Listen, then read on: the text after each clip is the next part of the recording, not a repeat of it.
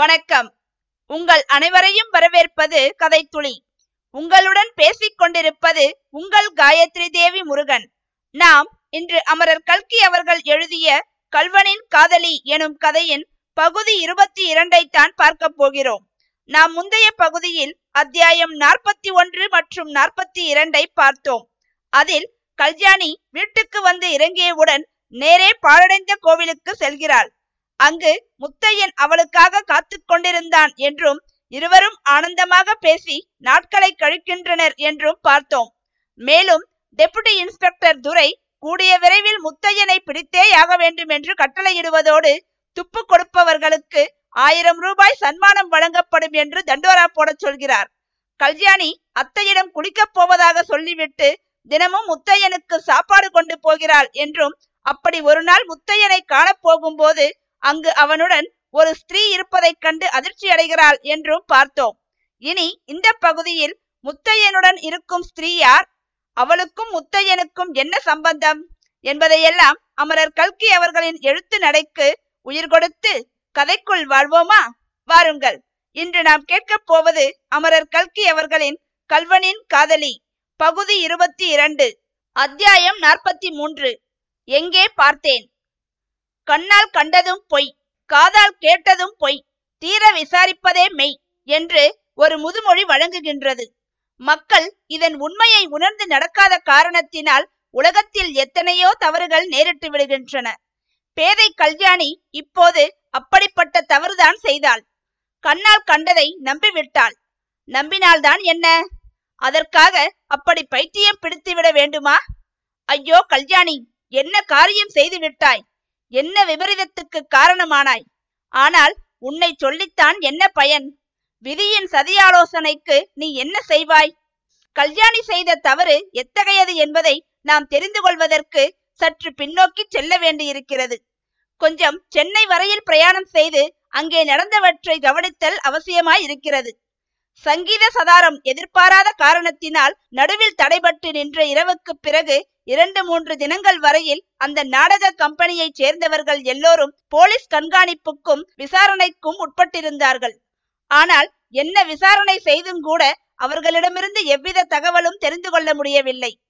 தாங்கள் சென்னைக்கு வரும் வழியில் தற்செயலாக ரயிலில் வந்து சேர்ந்தவன் முத்தையன் என்றும் தங்களிடம் பலராம் என்று பெயர் கொடுத்திருந்தான் என்றும் சிறந்த நடிப்பு திறமை அவனிடம் இருந்தபடியால் தங்கள் கம்பெனியில் சேர்த்து கொண்டதாகவும் மற்றபடி அவனை பற்றி தங்களுக்கு ஒன்றுமே தெரியாதென்றும் சொல்லிவிட்டார்கள்.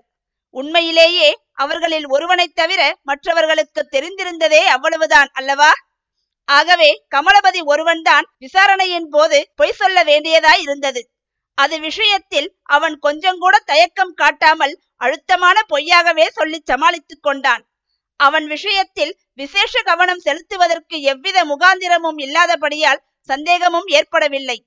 இரண்டு மூன்று நாளைக்கு பிறகு போலீசார் நாடக கம்பெனியின் கண்காணிப்பை நிறுத்திவிட்டார்கள். அதில் ஒன்று பிரயோஜனமில்லை என்று அவர்களுக்கு நிச்சயமாகிவிட்டது. அவ்வாறே அவர்கள் அபிராமியையும் ஒரு நாள் விசாரணை செய்துவிட்டு அவளிடமிருந்து ஓடிப்போனவனை பற்றி எவ்வித தகவலும் தெரிந்து கொள்ள வழியில்லை என்று விட்டுவிட்டார்கள். அந்த அனாதை பெண்ணிடம் சகோதரி சாரதாமணி தேவி முன்னை விட பதின்மடங்கு விசுவாசம் காட்டி தேறுதல் கூறி வந்தார். ஆனாலும் அபிராமியின் உள்ளத்தில் ஒரு கணமேனும் அமைதி ஏற்படவே இல்லை. சில சமயம் தன்னுடைய அண்ணனின் சாமர்த்தியத்தை நினைத்து அவள் வியப்படைவாள். அப்போது அவளுக்கு மிகவும் பெருமையாய் கூட இருக்கும். அவன் உண்மையிலேயே கள்ளனாயிருந்து நாடகத்திலும் கள்ளன் வேஷம் போட்டதை நினைத்து புன்னகை கொள்வாள். அவனுடைய நடிப்பை நினைக்கும் போது அவளுக்கு சிரிப்பு கூட வரும். ஆனால் இரண்டு மாதமாக அவன் சென்னை நகரில் தங்கியிருந்தும் தன்னை வந்து பார்க்கவில்லை என்பதை எண்ணி உள்ளம் நைவாள். பிறகு தான் மூச்சையடைந்து விழுந்தபடியால் தான் அவன் இன்னான் என தெரிந்ததென்பதையும் அதனால் தான் ஓட வேண்டி இருந்ததென்பதையும் எண்ணும் போது அவளுடைய நெஞ்சு வெடித்துவிடும் போல் இருக்கும். ஐயோ, இந்த பாவியினால் முத்தையனுக்கு எப்போதும் துன்பம்தானா என்று எண்ணி உருகுவாள். அவன் மறுபடி தப்பித்து கொண்டு போனதை நினைக்கும் போது அவளுக்கு உற்சாகம் உண்டாகிவிடும். இப்படி இருக்கும் போது ஒரு நாள் அவளை யாரோ பார்க்க வந்திருப்பதாகவும் வித்யாலயத்தின் தலைவி அழைத்து வர சொன்னதாகவும் ஒரு மாணவி வந்து கூறினாள். நாசமாய் போகிற போலீஸ்காரன் தான் யாராவது வந்திருக்க வேண்டும் என்ற நினைவுடன் அபிராமி சகோதரி சாரதாமணியின் அறைக்குள் வந்ததும் அங்கே அந்த அம்மாளுடன் ஒரு வாலிபன் இருப்பதை கண்டாள். அபிராமி, இந்த பையன் உன்னுடைய அண்ணனின் சிநேகிதன் என்று சொல்கிறான். முகத்தை பார்த்தால் பொய் சொல்லப்பட்டவனாக தோன்றவில்லை. உன் அண்ணன் உனக்கு ஏதோ சமாச்சாரம் சொல்லியிருக்கிறானாம். இதோ பக்கத்து அறையில் உட்கார்ந்து பேசுங்கள், சரியாக பதினைந்து நிமிஷம் கொடுத்திருக்கிறேன் என்று சகோதரி சாரதாமணி கூறினார். இப்படி அவர் சொல்லி வரும்போதே அபிராமி ஆவல் ததும்பும் கண்களால் கமலபதியை நோக்கினாள். அடுத்த அறைக்குள் சென்றதும், அம்மாள் சொன்னது நிஜம்தானா? நீங்கள் என் அண்ணனின் சிநேகிதரா? எனக்கு கூட உங்களை எங்கேயோ பார்த்து நினைவாய் இருக்கிறதே என்றாள். ஆமாம், பத்து நாளைக்கு முன்பு என்னுடைய விதவை தங்கைக்கு இந்த வித்யாலயத்தில் ஒரு இடம் கிடைக்குமா என்று பார்ப்பதற்காக வந்தேன். அது உங்களுடைய தலைவிக்கு ஞாபகம் இல்லை, உனக்கு நினைவு இருப்பதாக தோன்றுகிறது என்றான் கமலபதி. ஐயோ பாவம், அப்படி ஒரு தங்கை உங்களுக்கு இருக்கிறாளா? அவளை வித்யாலயத்தில் சேர்த்து விட்டீர்களா? இல்லை, வித்யாலயத்தில் சேர்ப்பதற்குள் அவள் செத்து போனாள், நானே கொன்று விட்டேன் என்று சொல்லிவிட்டு கமலபதி சிரித்தான். இந்த ஆசாமிக்கு பைத்தியம் போல அல்லவா இருக்கிறது என்று அபிராமி எண்ணி அவனை வெறுண்ட கண்களுடன் நோக்கினாள். இல்லை அம்மா, எனக்கு பைத்தியம் இல்லை. உண்மையில் என்னுடைய தங்கையை பத்து நாளைக்கு முன்புதான் நான் சிருஷ்டித்தேன். உடனே அவளை விதவையாக்கினேன். அவளால் ஆக வேண்டிய காரியம் முடிந்ததும் கொன்றே விட்டேன். அப்படி அவளை நான் சிருஷ்டித்தது என்னுடைய ஆத்ம சிநேகிதன் ஒருவனுடைய தங்கையை தேடுவதற்காகத்தான்.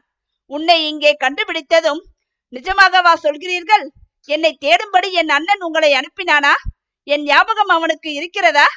உன் ஞாபகத்தை தவிர வேறு ஞாபகமே அவனுக்கு கிடையாது அம்மா. உண்மையில் உன்னை தேடிக்கொண்டுதான் அவன் சென்னை பட்டணத்துக்கு வந்தது. வந்த இடத்தில் நாடக கம்பெனியில் சேர்ந்தான். என்ன யோசிக்கிறாய் என்று கமலபதி கேட்டான். உங்களை பார்த்ததிலிருந்து ஏதோ ஞாபகம் தொண்டையில் இருக்கிறது, மனத்திற்கு வரமாட்டேன் என்கிறது. அன்று இந்த வித்யாலயத்தில் உங்களை பார்த்த ஞாபகமே எனக்கு இல்லை, வேறு எங்கேயோ பார்த்தது போல் இருக்கிறது. உங்களுக்கு நினைவில்லையா? ஆமாம், இன்னும் ஒரு இடத்தில் பார்த்திருக்கிறாய், அதுவும் சமீபத்தில்தான். நான் தான் சதாரம் என்றான் கமலபதி. ஓஹோ என்று சொல்லி அபிராமி சிரித்தாள். பளிச்சென்று அவளுக்கு ஞாபகம் வந்துவிட்டது. அவனுடைய ஸ்ரீ வேஷத்தை நினைத்த போது அவளுக்கு தாங்க முடியாமல் சிரிப்பு வந்தது. பக்கத்து அறையில் இருந்த சாரதாமணி கோபித்துக் கொள்ள போகிறாரே என்று பயந்து வாயை மூடிக்கொண்டாள். பிறகு அபிராமி கேள்வி மேல் கேள்வியாய் போட்டு கமலபதிக்கும் முத்தையனுக்கும் சிநேகம் ஏற்பட்ட வரலாற்றையெல்லாம் அறிந்து கொண்டாள். முத்தையன் மதில் சுவர் ஓரம் நின்று அபிராமியை பார்த்ததையும் அவளுடைய பாட்டை கேட்டதையும் கமலபதி சொன்னபோது அவள் கண்ணீர் பெருக்கினாள். பிறகு முத்தையன் நாடக கம்பெனியுடனே மலாய் நாட்டுக்கு போக உத்தேசித்திருந்ததை சொன்னதும் அபிராமி, ஐயோ அதெல்லாம் இந்த பாவினாலே தானே வீணாய் போயிற்று, நான் பெண்ணாய் பிறந்ததே என் அண்ணனுடைய துன்பத்துக்காகத்தான் என்று சொல்லி விம்மி அழத் தொடங்கினாள். கமலபதி அவளுக்கு ஆறுதல் கூறி தைரியம் சொன்னான். இப்போது ஒன்றும் மோசம் போய்விடவில்லை அபிராமி, உன் அண்ணனை தப்புவிக்கும் பொறுப்பு என்னுடையது. இந்த நிமிஷத்தில் அவன் எங்கே இருக்கிறான் என்று எனக்கு தெரியும். இன்னும் இரண்டு நாளில் அவ்விடத்துக்கு கிளம்ப போகிறேன். எல்லா ஏற்பாடுகளும் செய்துவிட்டேன். அடுத்த மாதம் இந்த நாளில் உன் அண்ணன் இந்த நாட்டிலேயே இருக்க மாட்டான். அதற்கு நான் ஆயிற்று, நீ கவலைப்படாதே என்றான். அத்தியாயம் நாற்பத்தி நான்கு. கோஷாஸ்திரி. மதுரை ஒரிஜினல் மீனாட்சி சுந்தரேஸ்வரர் நாடக கம்பெனியில் தபலா வாசிக்கும் சாயபு ஒருவர் இருந்தார். அவருக்கு முகமது ஷெரீப் என்று பெயர். சில நாடக கம்பெனிகளில் ஹார்மோனியக்காரரையும் தபலாக்காரரையும் மேடையில் நட்ட நடுவில் உட்கார வைப்பது போல் அந்த கம்பெனியில் உட்கார வைக்கும் வழக்கம் கிடையாது. பக்கவாத்தியக்காரர்கள் மேடையின் ஓரத்தில் மறைவான இடத்தில்தான் இருப்பார்கள். அவர்களை அதிகம் பேர் பார்த்திருக்கவே முடியாது. மேற்படி ஜனாப் முகமது ஷெரீப் சாஹிபு ஒரு நாள் ராத்திரி எழும்பூர் ரயில்வே ஸ்டேஷனுக்கு ஒரு கோஷா ஸ்திரீயுடன் வந்து சேர்ந்தார். கோஷா என்றால் புடவை தலைப்பை சிறிது இழுத்து விட்டு பாதி முகத்தை மூடும் அரைகுறை கோஷா அல்ல. உயர்ந்த முஸ்லிம் குடும்பத்து மாதரை போல் தலையிலிருந்து பாதம் வரையில் ஒரு பெரிய அங்கியால் மூடி கண்களுக்கு மட்டும் துவாரம் வைத்திருக்கும் சம்பூரண கோஷா. அந்த கோஷா ஸ்திரீயை அவர் பெண்கள் வண்டியில் ஏற்றிவிட்டு தாம் வேறு வண்டியில் ஏறி உட்கார்ந்தார். மறுநாள் அதிகாலையில் இவர்கள் கொள்ளிடத்துக்கு அடுத்த புரசூர் ஸ்டேஷனில் இறங்கி ஒரு மாட்டு வண்டி பிடித்து கொண்டு மேற்கு நோக்கி பிரயாணமானார்கள். கொஞ்ச தூரம் போன பிற்பாடு அவர்கள் பிரயாணம் செய்த சாலை கொள்ளிடக்கரை லயன்கரை சாலையோடு சேர்ந்தது. அந்த சாலையோடு ஏழு எட்டு மைல் சென்றதும் அங்கு பெரும்பாலும் முஸ்லிம்கள் வாழும் ஒரு கிராமம் இருந்தது. வண்டியை அவ்விடத்திலேயே நிறுத்திவிட்டு, நாங்கள் திரும்பி வரும் வரை காத்திரு என்று வண்டிக்காரனிடம் சொல்லிவிட்டு சாயபுவும் கோஷா ஸ்திரீயும் கொள்ளிடத்து படுகையில் இறங்கி சென்றார்கள். முத்தையன் பாழடைந்த கோயிலுக்கு அருகில் நாவல் மரத்தின் வேரில் தலையை வைத்து படுத்த வண்ணமாக கல்யாணிக்கு கோபம் வரும்போது அவளுடைய புருவங்கள் எப்படி வளைகின்றன என்பதை தன் மனக்கண்ணின் முன்னால் கொண்டு வர பிரயத்தனப்பட்டு கொண்டிருந்தான். எவ்வளவோ முயற்சி செய்தும் அது முடியாமல் போகவே அவள் சிரிக்கும் போது அவளுடைய பல் வரிசைகள் எப்படி இருக்கின்றன என்பதை உருவகப்படுத்தி பார்த்தான். பிறகு இன்று அவள் வருவதற்கு இன்னும் எத்தனை நேரம் ஆகும் என்று எண்ணமிட்டவனாய் ஆகாயத்தில் சூரியன் எங்கே வந்திருக்கிறது என்று அண்ணாந்து நோக்கினான். முத்தையனுடைய உள்ளத்தில் நாளுக்கு நாள் அமைதி குன்றி வந்தது. ஒரே இடத்தில் தங்கி ஒருவேளையும் செய்யாமல் உட்கார்ந்திருப்பது அவனுடைய இயல்புக்கே விரோதம் அல்லவா? சாலையில் மாட்டு வண்டி போகும் சத்தம் கேட்கும் போதெல்லாம் அவனுக்கு பரபரப்பு உண்டாகும். அந்த க்ஷணம் சாலைக்கு போய் வண்டிக்காரனை இறங்கிவிட்டு தான் மூக்கணையில் உட்கார்ந்து கொண்டு வண்டி ஓட்ட வேண்டுமென்ற ஆசை பொங்கிக் கொண்டு வரும். ராஜன் வாய்க்காலில் வரும் புது வெள்ளத்தில் குதித்து துளைந்து நீந்த வேண்டுமென்ற ஆவலினால் அவன் மனம் துடிதுடிக்கும். எங்கேயாவது மாடு அம்மா என்று கத்துவது காதில் விழுந்தால் ஓடிப்போய் அதை பிடித்து குளத்தில் கொண்டு போய் குளிப்பாட்ட வேண்டும் என்று தோன்றும்.